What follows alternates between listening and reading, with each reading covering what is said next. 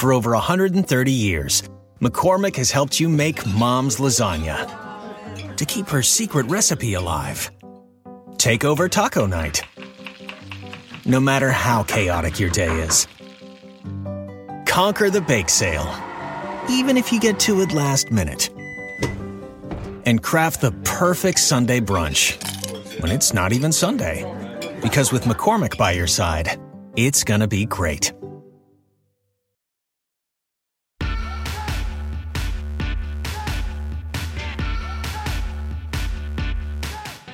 Hello and welcome to Hysteria. I'm Erin Ryan. And I'm Alyssa Mastromonaco. Alyssa, with everything going on in the US and around the world, how has Jada Pinkett Smith managed to insert herself into this news cycle? How? Erin, I can't escape the woman. She is everywhere. She is she is literally every, she's in my inbox, she's on my Instagram. She is everywhere. American democracy is crumbling. We've got a massive, horrible crisis unfolding in the Middle East. Uh, and Jada Pinkett Smith is still Everywhere. in the headlines. Who is Jada her publicist? Tupac. Who Jada is- and Tupac. Jada who is and on Will. her mailing Jada and? Chris Rock. Jada, please, if you're listening, if you're listening, you should teach a college class on publicity because Breaking through. whatever you're doing, it is breaking through, and I truly do not get it. But I must, uh, I must offer reluctant admiration for Yeah. for this fun show this week, Alyssa. I'm I really mean, excited. It's got a lot of pep in its step.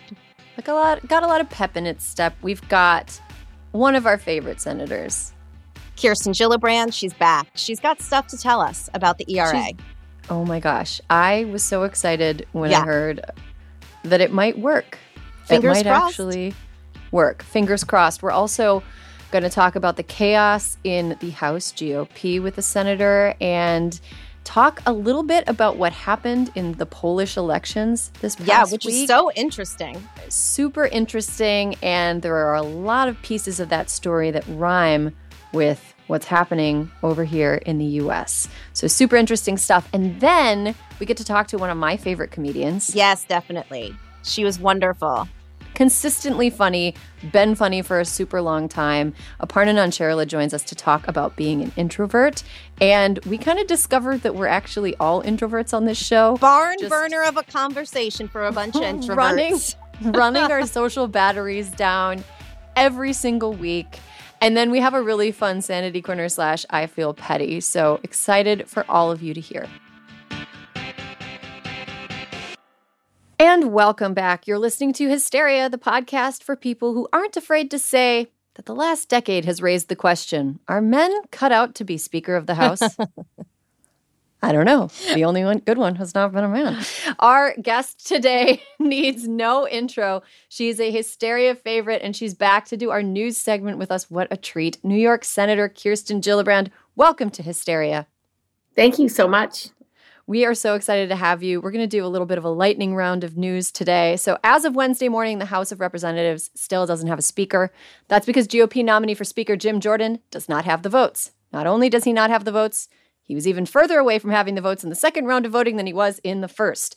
Jordan is, to put it in political science terms, a damn nightmare. We'll put something out that goes into more details about the way he's a damn nightmare soon. But for now, let's focus on the fact that the former All American wrestler is getting body slammed repeatedly by his own party.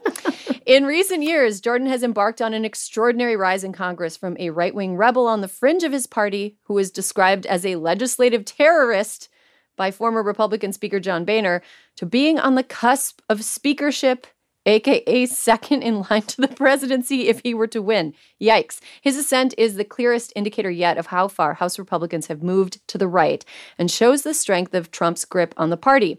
But shockingly, this is a fact we learned yesterday, Senator, and we are just in shock.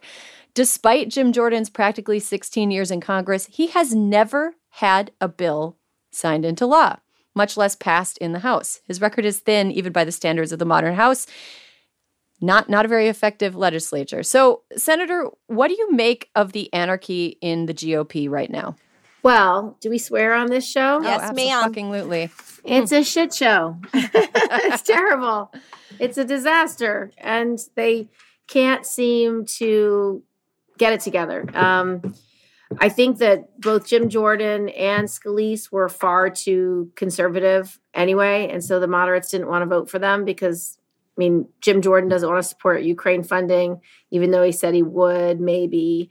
Um, and Scalise just doesn't have a record of bringing people together at all. So neither was a good choice. Um, I hope that they'll give the authority to McHenry to actually be a acting speaker um, while they hash out leadership elections in the future, because then at least we could move key bills like getting Ukrainian funding, getting Israel funding, and getting funding for whatever type of immigration reform we could do on a bipartisan basis. Those seem to be the most exigent issues. Um, we also have a massive childcare cliff where, like, hundreds of thousands of childcare centers are going to go out of business this month or next month. And a lot of working parents will have nowhere to bring their children uh, for that good early childhood education and good quality daycare when parents need to be working. So there's a lot of things we should be voting on right now that are quite urgent, and them not having a speaker is really very uh, problematic. Mm-hmm.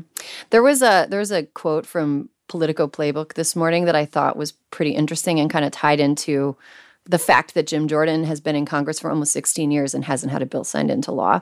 Um, the quote from Playbook is As the GOP has drifted steadily right, their ranks have steadily thinned, and their crucial role in making Congress work has become increasingly threatened. Being called a moderate these days isn't really an ideological name. It's about keeping your head down, building the relationships, and making the compromises that have kept American democracy on track for 247 years. So, Senator, do you think moderate, when we say moderate, that it now means Republicans who actually try to do their jobs? Yeah. common sense, common sense, moderate. Like, it's just someone who believes they have a responsibility to govern. I think a lot of members of the House get elected to be um, just so extreme and to to destroy things and to just just knock it down. And it's it's obviously something very detrimental to the US government and to the fact that we need to help people and support legislation that makes a difference. And so those electorates are very um, focused on just destroying anything because they're unhappy and they want to express those um, that disapproval in some meaningful way, and they want their member of Congress to shut it down. And when you do, you ever kind of talk to Republican colleagues in the Senate and have them kind of grumble to you about what's going on in the House? Not really. They, you know, senators are very preoccupied on their own world and their own things. So they're always working on a bipartisan basis to get meaningful things moved forward in the hopes that we could get the House to vote on it. But people are pretty serious and they really believe that they have a role to play. So I'm working with Republicans at all times on something meaningful. I mean, I'm working with Josh Hawley on banning stock trading. I'm working with Cynthia Lummis on cryptocurrency and blockchain. I'm working with um, Joni Ernst on letters with regard to Israel and getting the hostages back. So it's a constant effort to address things that are serious and and meaningful and try to get votes on them. Speaking of things that are meaningful, let's talk about the Equal Rights Amendment. Senator, you've been working hard this year, uh, trying to get the Equal Rights Amendment adopted as the 28th Amendment to the Constitution. But first, just to catch everybody up, the first version of the ERA was introduced in Congress in 1923 when it was meant to protect the working conditions around women in the workforce. In the 1960s, it made a comeback and was reintroduced in 1971, was approved by Congress, and in 1972, the ERA was approved by the Senate. Then it went to the states for ratification. Congress set a ratification deadline of 1979. KG, take it from there. What has become of the ERA between 1979 and today? So, this is so interesting, and I am excited to talk about this. so, the Constitution requires two things to make an amendment it requires two thirds majority in the House and Senate, and two thirds ratification or ratification by two thirds of the states. Both of those two things have happened. The last state that ratified was in 2020, it was Virginia. And as you mentioned, we passed it in the House and Senate in the 70s. Now, people who say, well, that's not it. You know, there was this clause in the bill that passed in the House and Senate about timing.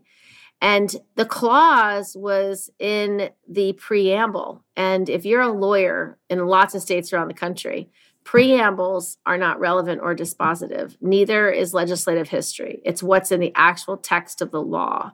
And so we believe that if right now the archivist of the United States, if she would sign the amendment and publish it, it would be the 28th Amendment, period. That's all that's left to be done. Now, there's a debate about, well, under the Trump administration, the Office of Legal Counsel said the, the preamble was relevant and it mattered. Well, we have uh, taken Office of Legal Counsel memos from previous administration and reviewed them and said whether they are valid or invalid in the past. In fact, during the Obama administration, um, he took some OLC memos written by the Bush administration about torture and invalidated them, overruled them. And so we could ask this Office of Legal Counsel to say whatever they want, whether they think it it it can be published and signed now, and whether that's relevant, whether the preamble makes a difference or not, or the archivist can just do it because she is not beholden to any OLC memo. She can do it all by herself. And so we're trying to get President Biden to just direct his archivist to sign and publish. So, okay. If the archivist signs and publishes, what would the ERA do? Who would it protect? How would we see its impact in our daily lives? So, the ERA, as written, protects everyone uh, from bias and inequality. So, it's an equal rights amendment for women, LGBTQ, race, gender um, gender identity. And so it's a very um, well rounded, complete equal rights amendment. And so, as applied to women right now, um, lower courts have already found that these anti abortion changes to the law that eliminate a right to privacy in the mails, in uh, traveling, getting medical care, from getting uh, prescriptions in the mail um, for mifepristone, courts have already ruled that that is against an equal rights amendment of that state. So it's saying equal rights amendments guarantees that you're treated equally under the law, and that means bodily autonomy. It means a right to privacy with communications with your mother or your doctor, or uh, right to the mails, right to travel. All those things um, would be, in my opinion, and in the opinion of some courts already, that it would be um, protected under an equal rights amendment. So it's a way to very firmly um, overturn Dobbs. So if KG, all of these all of these court cases that are making their way up to SCOTUS right now, specifically all these groups that are going through uh, the Fifth Circuit in Texas, all trying to find their way to Judge Kacsmaryk so that they can they can challenge abortion. Those cases, uh, I'm not a lawyer, you are. Would those be moot? Those could no longer go forward because they'd have no standing. Yeah, we'd have amended right? the Constitution. Now, you could file a lawsuit arguing that this is an invalid constitutional amendment and it would go up to the Supreme Court and the Supreme Court would would render a decision arguably next October. Well, imagine if they rendered an opinion that said this is invalid. Who would turn out to vote? Everybody. Hmm. So it would be a GOTV explosion. Bonanza. It would be yeah. It would be all the things. And wow. so we'd have a lot more people voting and people would be furious because this is a legitimate legal argument. And any any argument against has been um, disputed by precedent. So they can say things like, well, a bunch of states want to get rid of their ratification. That's been tried in the past. It was tried with the 14th Amendment. It was tried with the 19th Amendment. And you cannot unratify once you've ratified. Um, so some will say, well, it's taken too long. It's been decades. Well, the 27th Amendment was written 203 years ago. so, and that just passed because some smart college kid realized it only needed one more state to ratify and they got it done and it became the 27th Amendment. So we will win in a lot of these legal arguments. And if the Supreme Court is so politicized that it would rule that these arguments aren't valid while the country would respond accordingly.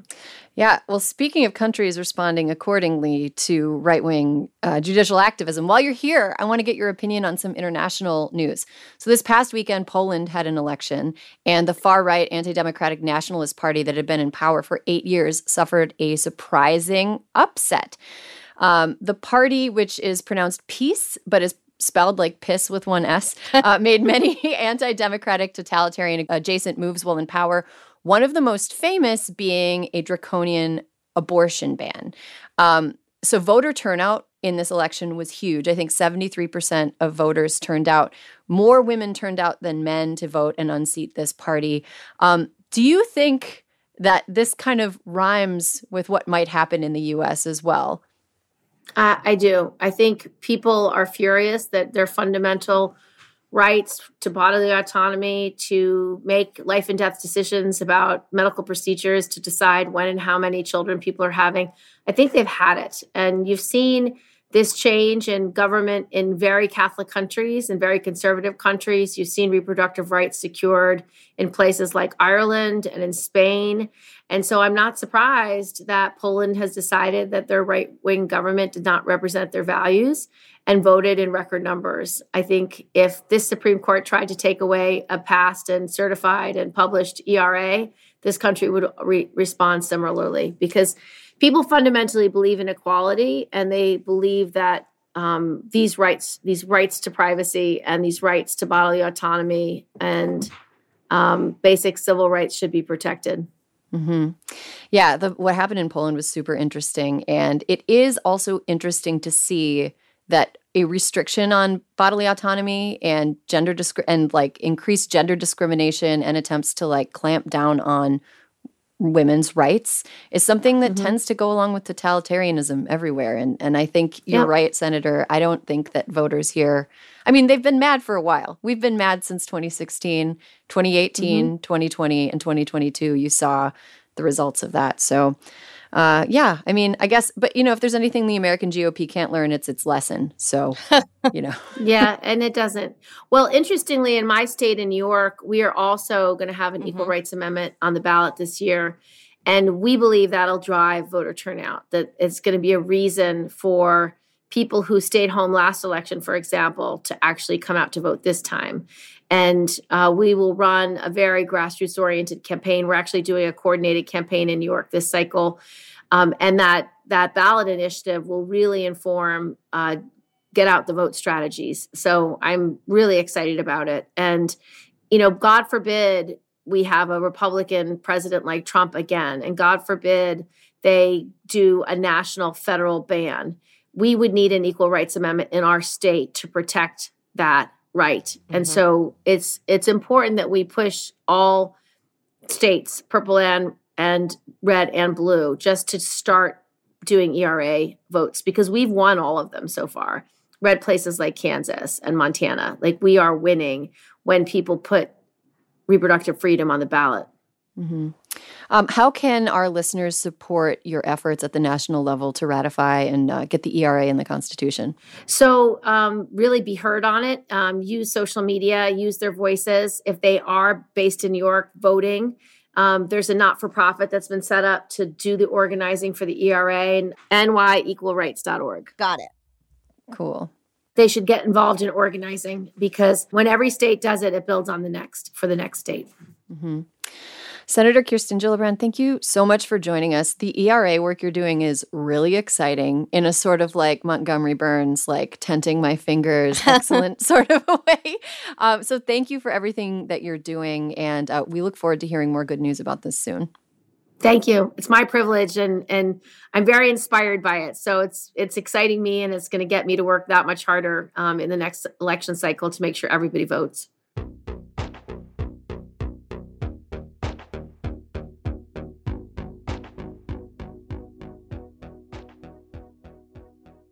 Hysteria is brought to you by Vuori. Tired of boring workout gear? Check out Vuori. Vuori's versatile and comfy products are designed to look great in and outside the gym, whether you're running, training, or even just lying on your couch, enjoying the fact that your two year old child is leaving you alone for five blessed minutes. I love Or- that for Vuori. Is that, you know what? That seems like a real perk of Vuori. it is. It's perfect. It's cut perfectly for lying down and just savoring a moment to be left alone. It's great. Five stars, no Five, comment. hundred percent great. That's the type. That's my favorite sport. The new, the women's performance jogger is the softest jogger you'll ever own. Grab one of these new colors before they sell out, and check out the women's daily legging, which features a high waist drawstring tie and upgraded no slip fit. All things that are absolutely essential in a legging. Essential. I love these leggings. They are because you know, like not everybody's the same. You know, so it's like Mhm. I need a little bit more room around my booty, so I size up a little bit. But then it's, t- it's usually too big in my waist, and so now I just just pull that drawstring, and I don't show I don't show any crack when I bend over. Congratulations. Thank you so much. Thank you so much. See, you have your baby, and I have my butt crack. For guys, there's the men's core short, the most comfy lined athletic short out there, and the men's Sunday performance jogger. Oh my gosh, Alyssa, my brother, who I have given Vuori performance gear to, Yes. Won an ultra marathon over the holidays. I saw that. That is so incredible. He ran 80 miles in the freezing cold. I don't think he was wearing his Vuori core shorts because that would be dangerous. But- Dangerous. But he he loves wearing them to train, and uh, I'm so proud of him. I'm so pr- Vuori played a role in his ultra marathon win. Uh, plus, Vuori is 100% offsetting their carbon footprint and reducing and offsetting 100% of their plastic footprint from 2019 onwards. Vuori is an investment in your happiness. For our listeners, they're offering 20% off your first purchase. Get yourself some of the most comfortable and versatile clothing on the planet at vuori.com slash hysteria. That's V-U-O-R-I dot com slash hysteria. Not only will you receive 20% off your first purchase, but enjoy free shipping on any U.S. orders over $75 and free returns. Go to vuori.com slash hysteria and discover the versatility of Vuori clothing. Packages by Expedia. You were made to be rechargeable. We were made to package flights, hotels, and hammocks for less. Expedia. Made to travel. It's 2024. We're facing another presidential election with huge stakes. You want to help. You don't know where your money will actually make a difference or how to figure that out. And sure, you love to take an edible and not think about it, but you can't because you do care. Let Vote Save America make it easy for you with their new anxiety relief program. Here's how it works. You set up a monthly recurring donation at the level that feels right for you, and Vote Save America will send 100% of it to the grassroots organizations and down ballot races that need it most. Then at the end of the month, they'll tell you where your dollars went. That's it. You set it and forget it. Vote Save America has already raised $52,000 in monthly recurring donations. Love it. That's great. From over 1,000 amazing sustaining donors who've signed up and trusted Vote Save America to make their dollar go further. But we still have a long way to go, and Vote Save America needs your help to get there. Sign up at votesaveamerica.com and enjoy your edible. Legal disclaimer paid for by Vote Save America, votesaveamerica.com, not authorized by any candidate or candidates committee.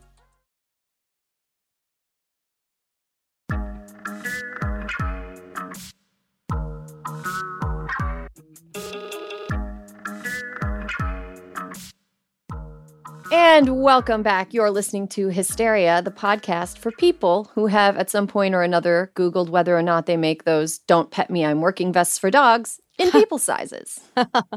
Our guest today is a comedian, writer, and actor. She's written for Late Night, performed on Comedy Central, and you've heard her voice on Bojack Horseman. And I recently discovered Frog and Toad. It was a very pleasant surprise. I was watching it with my daughter, and I was like, hey i know i know her.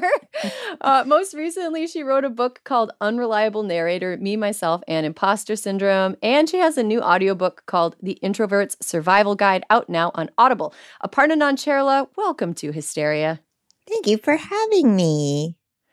we are so excited to have you. Uh, so first of all let's start with talking about being an introvert. Yes. so what's an introvert and why were so many online quizzes telling everybody that they were one back in 2015 okay, so I learned, I mean, I thought I knew what one was, but I feel like I, yeah, also got swept up in the personality quiz craze um, of the aughts. Uh, but yes, so an introvert is still someone who, because I think we think of extroverts as, you know, outgoing, life of the party, always needing to be around people. And it's not that introverts don't need to be around people, they just get their social connection in different ways. Like they sort of value, you know, one on one conversations with like a few trusted people versus, you know, a big party or like a big mingler. And they also do can enjoy situations like that, but then they'll just need more recharge time on the back end versus extroverts who are actually getting their fuel from being around other people, where their alone time is more uh them like I don't know, the opposite of introverts at a party, like them practicing being alone. so, when did you first realize that being around other people drained your life force? Hmm. I think it was early on. I don't think I had a word for introvert, but I was also a shy kid. And I think shyness and introversion aren't the same thing. So I think for me, it was kind of conflated because I was also just very scared of uh, talking to other people um, whether you know whether it was from social energy or not it was also just like another barrier that made it hard to connect with others mm-hmm. do you do you think that introverts are at a disadvantage uh, when it comes to the way that society is set up and and how have you found can you as an introvert and can other introverts in general kind of overcome that. Yeah, I mean, I think I think it's fair to say America is a pretty extrovert, you know, skewed place in that we really value magnetism and charisma and people who really can can keep other people's attention in a sort of rapt, charming uh, m- manner. And uh, I I don't know. For me, it's kind of funny because I think I was reading some of Susan Cain's work. She wrote this book, Quiet, that was kind of a a known tome in the introvert canon and she uh she was saying that sort of historically we used to we used to kind of value like introversion and like quiet stoicism and like i think maybe abraham lincoln was like an or, or like a early you know figurehead of just like the model of just someone who's like quiet, calm, collected, reserved, maybe, but then they really like know what they're doing or they're like really a person of conviction. And then I think weirdly enough, with just like, I don't know, the rise of the American dream and like this idea that you could like make something of yourself, like we started valuing this like kind of outward magnetism, charisma, like the cult of personality. So it was almost like we, it is a social construct in a way, just like the way we we worship extroversion now. But to that to that point i do think now there is just more literature you know on introverts versus extroverts and just ways to make an environment welcoming to both but i still think to that point like the the the pendulum still swings more towards extroverts overall especially like in the workplace and stuff where it's like if you're in a meeting it's like the person who's speaking the most or something is still going to maybe hold the floor more than someone who later comes up and is like, actually, I had five ideas I thought of quietly. I find it as you were talking about that, I was thinking um, you're you're totally right about the US being a country that values extroversion, mm-hmm. but it also feels like at the same time we're not really creating spaces that encourage extro- extroversion or that like mm. give extroverts a real public space to recharge um like i don't know there aren't very many third spaces anymore like parks or community centers yeah. or places where people can all go and hang out um so it's really interesting to kind of see that tension play out how like on one hand we're told be an extrovert and that's how you succeed but on the other hand it's like the only way for extroverts to like sharpen their tools or to feel recharged is to like go to places where it costs money to go. Mm, mm-hmm, and then mm-hmm. meanwhile, introverts are sort of like don't have anywhere to like go. I don't know. Yeah, it's also I think it's interesting too with like the internet where, where I feel like a lot of people now use that as a, you know, further means of expressing themselves or their personality and it's funny because as an introvert I find the internet in at least early on when I was on social media, I found it really helpful because it felt like a way to express myself without having to kind of compete uh, with attention in the same way of being necessarily the loudest one. Like it's you're just kind of putting out your work online, you can kind of be loud in your own way, where you're just like the work can speak for itself in a different way than than necessarily having to carry it with my personality in a room. But uh, to that degree, I wonder, I'm curious because I'm not sure if you guys consider yourself extroverts or introverts, but like, I, I'm curious whether you find the internet like uh fueling like if you are an extrovert or yeah on the flip side if you are an introvert like how it kind of how it it manifests in terms of your social energy yeah alyssa are you an introvert or an extrovert i bet the answer will surprise some people oh i'm an introvert i'm I, Yeah? i'm an introvert who copes by acting extroverted I Sure. think that's the best way to put it.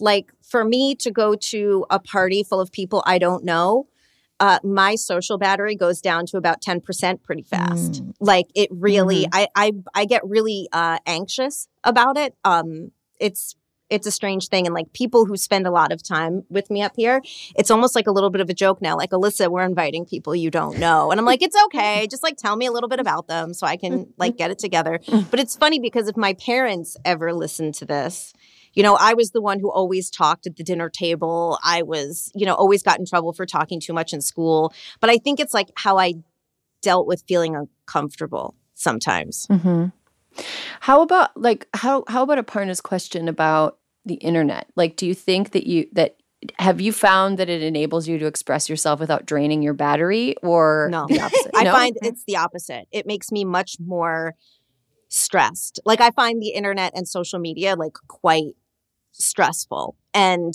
like I think there's although of course this could just this may be a difference between like anxiety and introversion, but like that I Yeah. just you know that this is um that I think that people the in so many ways social media has just become the wild west. It just feels like an unsafe place in general. But I'd say years ago when Twitter was still decent, I did enjoy. I did enjoy Twitter and, and felt I never felt fueled by it, but I don't find it as uh, emotionally exhausting as I do now.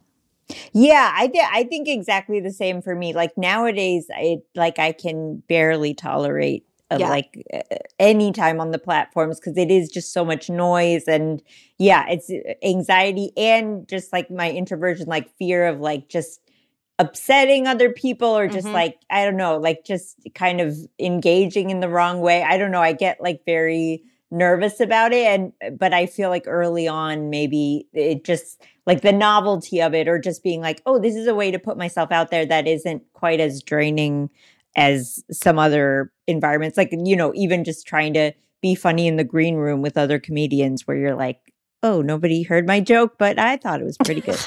I feel like Aparna, I feel like the internet now can be social media at least can be sort of summarized as you go on to say you love mangoes and everyone yells at you and is like, why do you hate oranges? And it's like, what? That's not, but I feel like that's it in a in in some.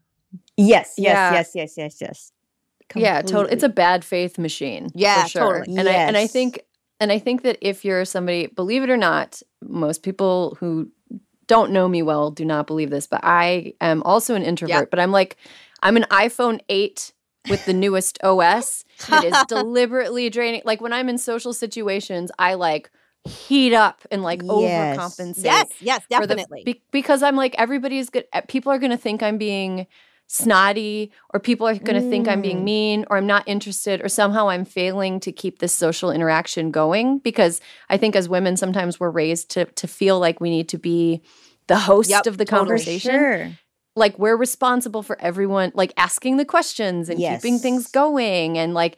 I mean, men don't really have to. I mean, I'm generalizing, but I don't think that most men are raised that way to to feel like if a social interaction is awkward, it's their fault.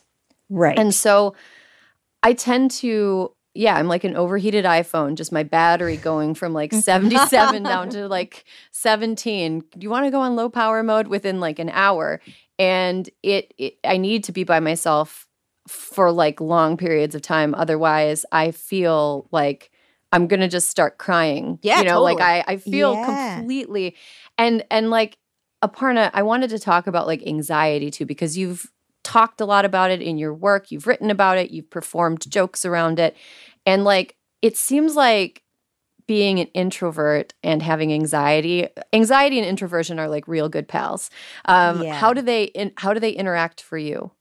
For me, I mean, I think I think introverts are also geared in a way where we process things very internally and like kind of uh, live very much in our own heads. And I think for me, anxiety is very much the same way, where I'm like, you know, living out a million realities in my head that may or may not be occurring in in actuality. Like, um, I think I remember someone saying, like, with anxiety, it's like you already have imagined the worst thing happening, and it's like it, your brain kind of almost can't distinguish between the fact that it hasn't happened like it might as well have happened in your head um, because you've already like gone through the full gamut of emotions of processing that that fear.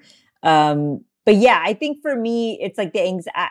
I think what makes it tricky is sometimes I have to be like, am I, you know, not going to this party because I'm really anxious and I need like a recharge day as an introvert? Or is it just me you know not wanting to engage with the world at all and like it, it's tricky to sometimes know the line between self-care and you know like expressing your true self or something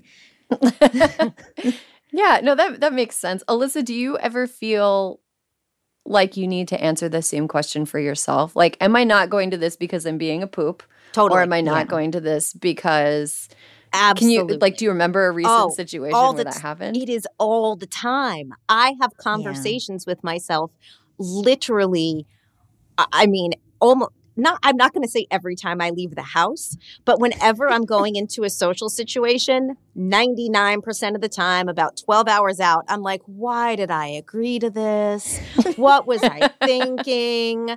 And then sometimes I'll be like, "I will. I'll sit and I'll break it down." Because you you also you guys tell me if I'm wrong. You also don't want to stop getting invited to things because that makes it Yes. worse. yes So you don't want to be like the person who always says no or says yes and then flakes. I hate to flake. That's another thing. It's like I really try to like if I commit to doing something, I really want to see it through. Then you're like maybe it'll rain and I can have an excuse and it's like no.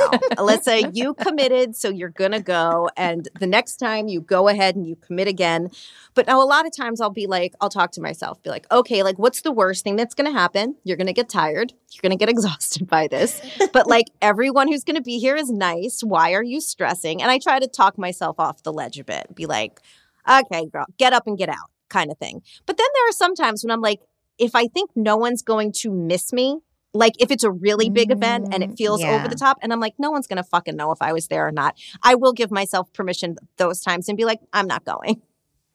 yeah i feel like for me the hardest bar is like getting myself out the door and then a lot of times it'll be like fine when i get there or you know l- uh, like you said alyssa like i'll i'll you know do my hour of of like nine conversations and then i'll be like okay i i clocked in and i can clock I out I made an appearance. yeah, yeah. I hit my minimum. yeah. But I have had, I think the worst one I like one time I agreed to go to like a comedian's birthday party and I got there and the bar was just like so loud and there was just, like people spilling out of it and I was like absolutely not. I just didn't even go inside. I just Yup, like turned around totally. and went home. Oh my God, Aparna, that that just gave me such a visceral flashback to going to comedians' birthday parties. Whenever there's any party full of people who perform or communicate for a living, is like extra Yes. draining. Extra Yes. draining. Even though I'm somebody who performs and communicates for a living, I feel.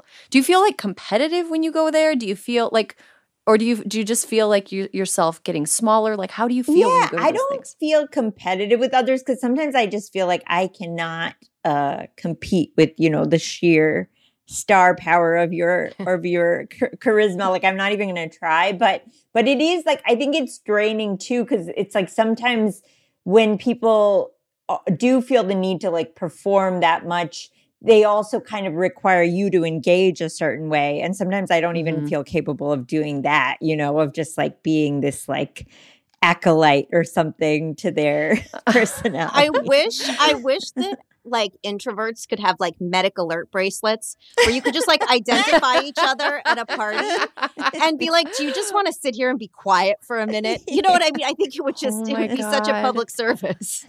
Oh, Aparna, you that's your merch for that's the my merch survival. Totally. that's my It's next like me- move. I'm like on Shark Tank, and they're just like, "What are you talking about?"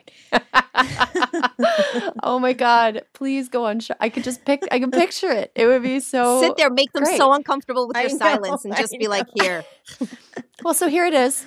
here's Yeah. a- then just let the totally, like silence- the, just- just the anti-pitch. yeah.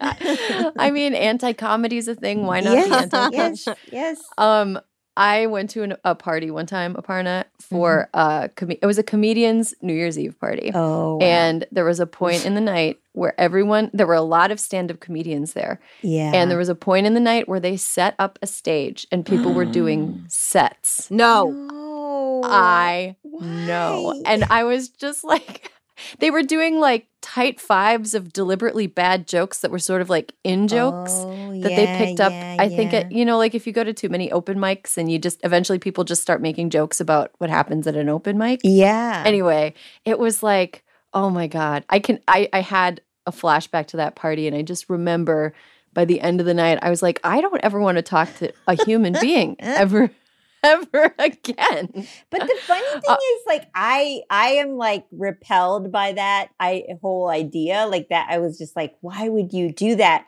But then, to, you know, there are a lot of comedians who would be into that or would be like eager to jump on that soapbox for however many minutes and and i think even some of those people would be introverts so i think that always throws me off where i'm just like how are you an introvert but i think it's what you guys are both saying where it's like a lot of introverts develop sort of an extrovert persona to manage the world and sometimes it is like does seem like there's no way this person is an introvert but it's just because they're like performing extra hard to seem not like one Right. It's Yeah. like somebody who exercises with the wrong form, where it's yes, like not you- engaging you your know, core, but just crashing through those sit-ups. You're doing the exercises, but you're gonna hurt your neck.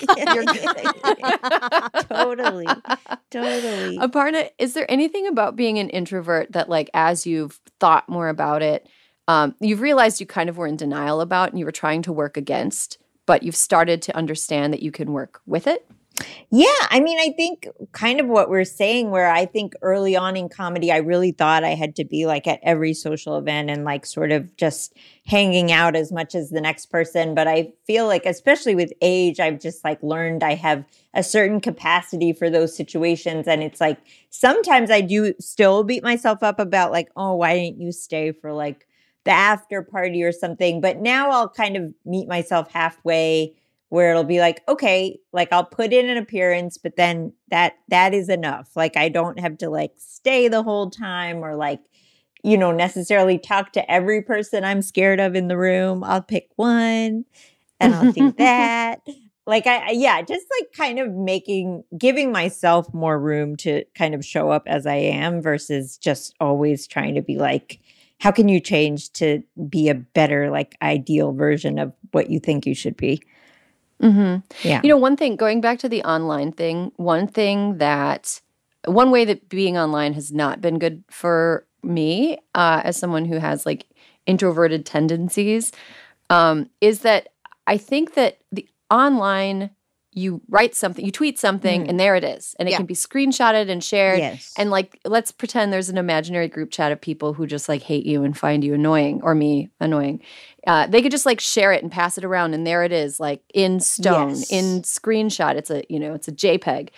And when you have a conversation with somebody, if you say something that doesn't quite come out right or that doesn't work, or you make an awkward Yeah. comment, they can't like screenshot that and send that around to Right. everybody. And I feel as though I, I feel like being online and spending as much time online as I have has made me sometimes think of every social interaction almost like something that I post or something that I Oh, tweet. wow.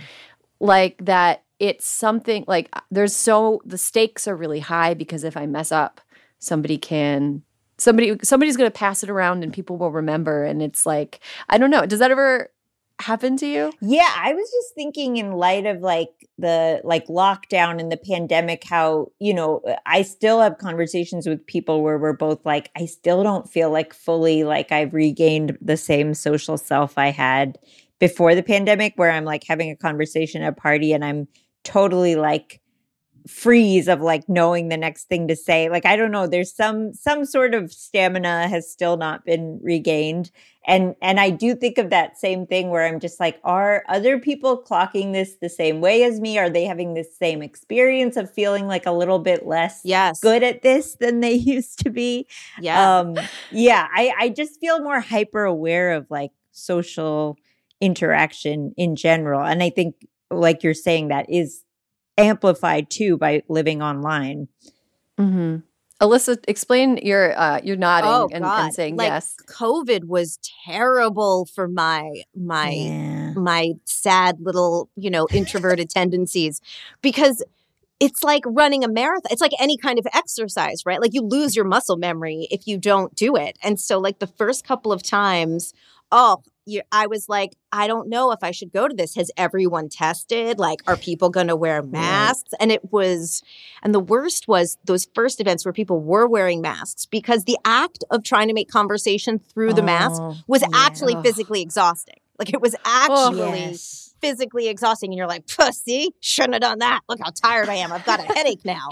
And so, it was like it was like trying to talk to people on speakerphone at a party where they were there looking at you because you can't see their face and you can't like read their lips if it's loud and oh god It parties are the worst. why are we having them but like at the same time, especially like I do think that I do much better in like, let's say like groups of 20, like a sit down dinner that's very civilized and everyone, like my, one of my friends up here, one of my dearest friends, she has groups over for dinner and I've met some of the greatest people through them and I'm so glad that I went to them. But in general, if it's like over 50 people, like you're not gonna I will pop in, I will have a drink and I will leave. And that is that is where it ends. And that was probably where my heart was before COVID, but after COVID, it's just a rule. Yeah. and that's the thing I've noticed, like, because everyone was like, oh, you must love this, like during lockdown. And I was like, no, I think. I think that's the thing with introverts. They still need that social stimulation and like being around other people. It's just in different ways. Like it, like even just getting to meet up with a friend in the park to have like a conversation, I would find so like helpful and rejuvenating and like I I- like I definitely was not thriving like being alone by myself all the time. I think even people who had partners weren't necessarily thriving because you also like you had like kind of the worst of both worlds where you were like by yourself but not by yourself. Yeah. And you never got to be, you always were hanging around. It was I think it was rough on everybody and yeah, oof, that was a bad time. So Aparna, what are the key things an introvert needs to survive from your experience as an introvert? Yeah, for me, it's kind of just like space to recharge in whatever way you find that possible. Like for me, it's like sometimes it just is even like, you know, if I'm out or I'm like at a meeting that's like killing me, it's just like going to the bathroom for a few minutes and being like alone with myself and like being able to like take a few breaths or just like re re like establish my like connection to myself because I feel like I can get lost socially easily um but also just like having people who get you and like get your speed and like kind of just are okay with you you know having these needs and maybe not being as socially available as the next person or in the same way. Um yeah i mean to me they're not huge things. They're just kind of like little shifts that allow for your uh battery to like regain yeah fuel um, that are maybe not built into society right now in the most like intuitive way. Yeah, that that sounds that sounds correct. Uh, you live in Los Angeles now, Mhm. and you've lived in New York, and those are two places that present their own sets of challenges for people who need to recharge by themselves. So, what would your advice be to people who live in places uh, or in situations where it's kind of hard for them to steal time alone? How would you? What's your advice to someone like that to find uh, space to recharge? Yeah, I mean, I think either just being deliberate about making that space in your own life, whether that's like, you know, going for walks or whatever it is, like any ritual you can like commit to or find that will help you create that boundary for creating that space for yourself. Um, I think it's very hard if you, you know, live in a very like social environment where it is like, uh, maybe a little more difficult to find that time or space for yourself. But I think just remembering to value that as like as important as like drinking enough water or like getting enough sleep where it's like a small thing but it actually makes a huge difference to like your ability to like live uh with a little more ease i think Mm-hmm. Mm-hmm. For sure. Aparna Nancherla, thank you so much for joining us. This was a fun conversation. A lot of words for an introvert. Yeah. Uh, for three introverts I know. Well, see, my battery is going to be at about 15% by the end of this recording. Oh, without I'm gonna Go into my room and and lie down. Um, Aparna's book, Unreliable Narrator, Me, Myself, and Imposter Syndrome, available wherever you get books. She also has a new audiobook, Introvert Survival Guide. You can find it now. Aparna, thank you so much for joining us. This was a Thank lot of you, fun. thank you Aparna. for having me i must go recharge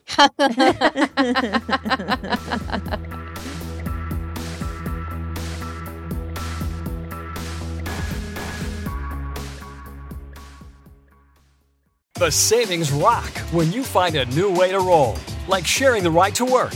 Even if you're commuting just a few days a week, Commuter Connections can match you with others who live and work near you. It's easy and free.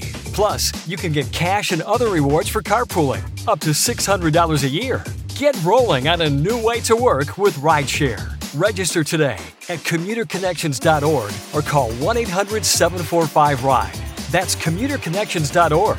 Some restrictions apply. 911, what's your emergency? I can't find Captain Nash and his wife's cruise ship. Tonight, 911 comes to ABC. If we're gonna make it out of here, we gotta work together. Tonight at 9 on ABC, followed by 7 News at 11. She was hired to fix DC's 911 problems. It was the worst I'd ever seen. But instead says she was fired for exposing the failures. The blame belongs in leadership. Now the I team digs into what fueled the mayor's decision. Tonight on 7 News at 5. It's 2024. We're facing another presidential election with huge stakes. You want to help. You don't know where your money will actually make a difference or how to figure that out. And sure, you love to take an edible and not think about it, but you can't because you do care. Let Vote Save America make it easy for you with their new anxiety relief program. Here's how it works. You set up a monthly recurring donation at the level that feels right for you, and Vote Save America will send 100% of it to the grassroots organizations and down ballot races that need it most. Then at the end of the month, they'll tell you where your dollars went. That's it. Set it and forget it. Vote Save America has already raised $52,000 in monthly recurring donations. Love it. That's great. From over 1,000 amazing sustaining donors who've signed up and trusted Vote Save America to make their dollar go further. But we still have a long way to go, and Vote Save America needs your help to get there. Sign up at votesaveamerica.com and enjoy your edible. Legal disclaimer paid for by Vote Save America, votesaveamerica.com, not authorized by any candidate or candidates committee.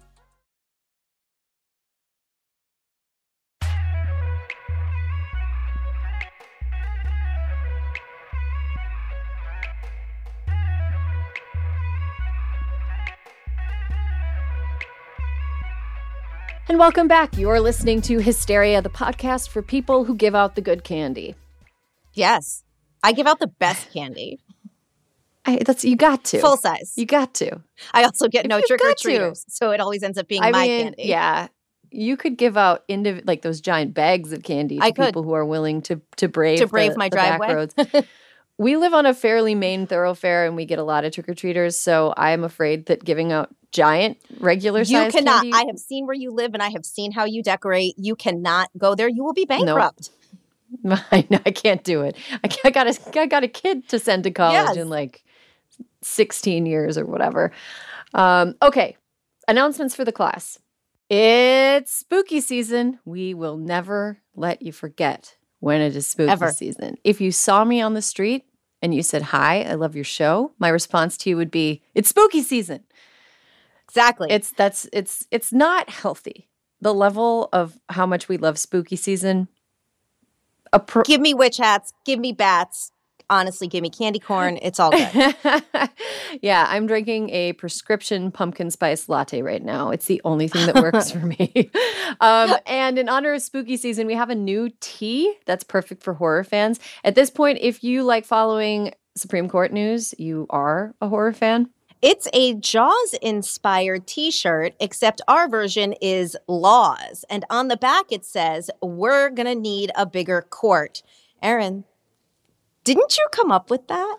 I think yeah, this sounds pretty familiar. Although I the, the Just say. just you know, it's it's fine. The the context in which I pitched it, it was Jack Smith as a shark eating a swimming Donald Trump. So Yes. But it either way, laws they're they're going to get you. They're going to get you. the tee features a graphic of six sharks in judicial robes, which sounds scary, but it's de- definitely less scary than the six conservative justices. I, you know what? Conservative justices of the Supreme Court have almost certainly killed more people than sharks do every year. I think that's probably pretty accurate. Yeah. How many death penalty appeals have they just been like, no? Don't know. Don't they know. kill more people than sharks. Sharks. They 100% Sharks kill more people really, than sharks. Not really hurting people. Not really I want people. sharks for Supreme Court. Sharks for Supreme Court. They never stop growing. They're ancient, beautiful creatures. They uh it's not true that they don't get cancer, but they They have are resistant. So many teeth. Yeah, they're resistant to cancer. Let's have a shark. Let's replace Justice Clarence Thomas and or Justice Sam Alito with actual sharks. They kill fewer people than both of those men have. Okay, laws coming to a merch store near you, specifically crooked.com slash store. Snag your new favorite tea today. All right, Alyssa, are you ready to be sane and or petty with me? I'm yes, I'm both. Okay, cool. I'm gonna go. I'm gonna go first Do it. because you've been you've had like a little evil grin since you announced that the the story you chose was for me. So I'm gonna let you. I'm gonna, I'm gonna let you be the closer. All right. Um, Are you saying you're this is both. I'm both. Okay, kind of. I guess okay. it's, it's not petty because it is a big deal, but it's petty because I'm happy that these people that I don't like are not getting what they want. Okay. So, and it's sandy because what's happening is uh, w- the decision that has been made is good for America and good for the earth. So, Alyssa, you're probably familiar uh, with the unfortunate fact that a lot of groundwater in Arizona was being used by farms that were leased by Saudi Arabia Yep. to grow alfalfa for their cows. Yes. So alfalfa, you know alfalfa. I know Alfalfa, is a is a crop. Everybody, I mean, you know, are you rural? Can you even rural if you don't know alfalfa? alfalfa is a an extre- it, it is a thirsty crop. It needs a lot of water. Growing it in Arizona seems like a very terrible idea. Uh, the farms that the Saudis were leasing, again, so that they could feed the cows that they use, not even that people in this country use. Right. So they could feed the cows that they use.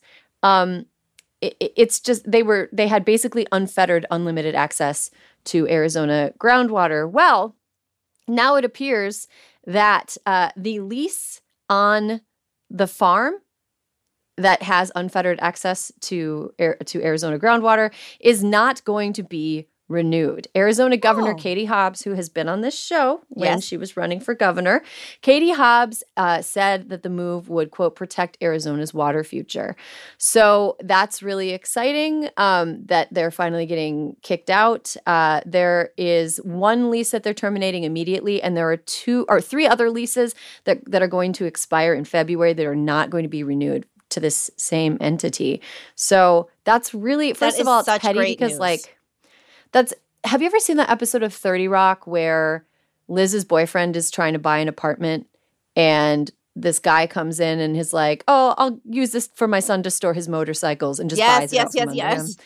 That's how I feel. What was happening Absolutely. in Arizona? Absolutely. There are there are human beings who need that water in Yes. Arizona. We don't we shouldn't be growing alfalfa in an environment like that. And we definitely shouldn't be growing alfalfa in an incredibly environmentally irresponsible way. So I'm uh, I'm feeling sane that that Governor Hobbs Yes, and that was the, very good uh, news. very good news that the state of Arizona is terminating those leases. So, uh, hoping that the next move is is something that's more uh, climate friendly. Agree. Okay, Alyssa, you're up.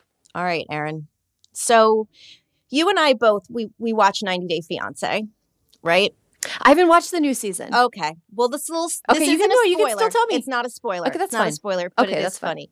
So uh, right now, uh, there is both 90 Day Fiance and 90 Day the Other Way that are on uh, new episodes every week. And Erin, each show has a witch or witch adjacent woman. Okay. They're also the most chaotic characters potentially that have ever been on the show. And there are so many questions I have. If you are a witch, you have magical powers in some way, shape, or form. One, how did you not know this whole situation was going to unfold the way it was? Now that the situation is unfolding, how have you not cast a spell, come up with a brew, found some sort of toad or something to rub and fix whatever is going on? But like, I have never seen two people. One, let's call her an oracle. The other one is she calls herself a witch. I've never seen such chaos. They should they should be more in control. They should be getting what they want. They should have the situation sorted out. They are witches. This is what we expect of witches. And on the one hand i love the show. On the other hand lady witches get it together. I would I would say that um at the at the least Halloweeny, right? a person who is a, a Wiccan or a pagan or who practices Right. like modern witchcraft is somebody who at least has a spiritual connection with these ancient practices. And like spirituality is supposed to center you and help you um, help you ha- ha- give you the tools to approach life and to overcome obstacles. We're, we're eliminating the bibbity bobbity boo of it, right? like, yes, yes. like put forth all this effort to study this philosophy, this way of life, even if you don't believe in like, you know, actual like magic wands and stuff, you're you should be you it should be empowering you in some way or another or like helping and you. that yeah. therein lies m- my biggest issue is that one of the witches was okay like you can't totally tell from the angle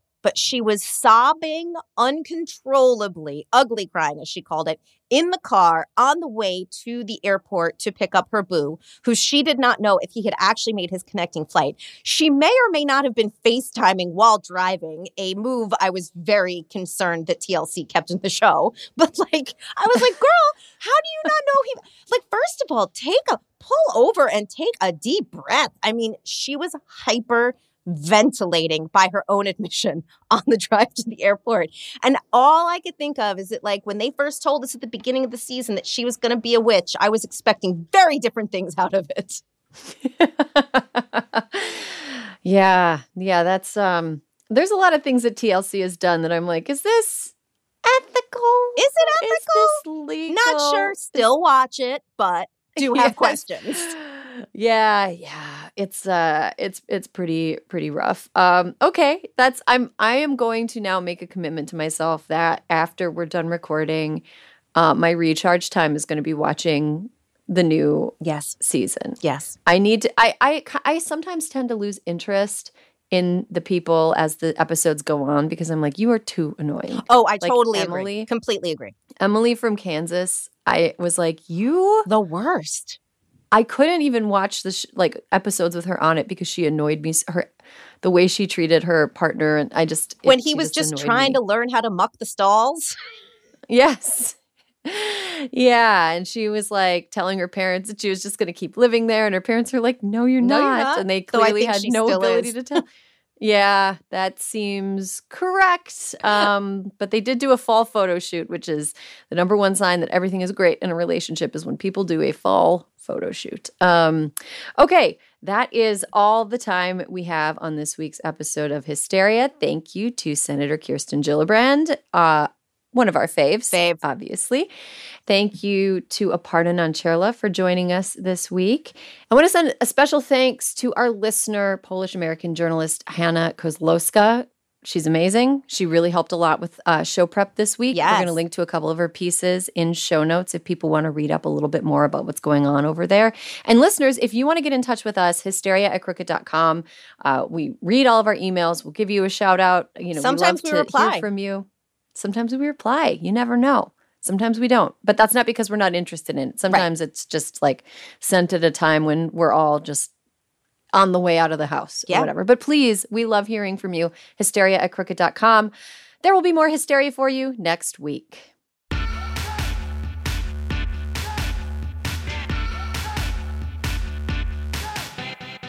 Hysteria is a crooked media production. Caroline Reston is our senior producer. Our executive producer is me, Erin Ryan. And Alyssa Mastromonaco is our co producer. Fiona Pestana is our associate producer. The show is engineered and edited by Jordan Cantor. We get audio support from Kyle Seglin and Charlotte Landes. Our video producers are Rachel Gajewski and Megan Patzel. And thank you to Julia Beach, Ewa Okulate, Amelia Montooth, Adia Hill, and David Tolles for production support every week. Don't forget to follow us at Crooked Media on Instagram and Twitter for more original content, host takeovers, and other community events.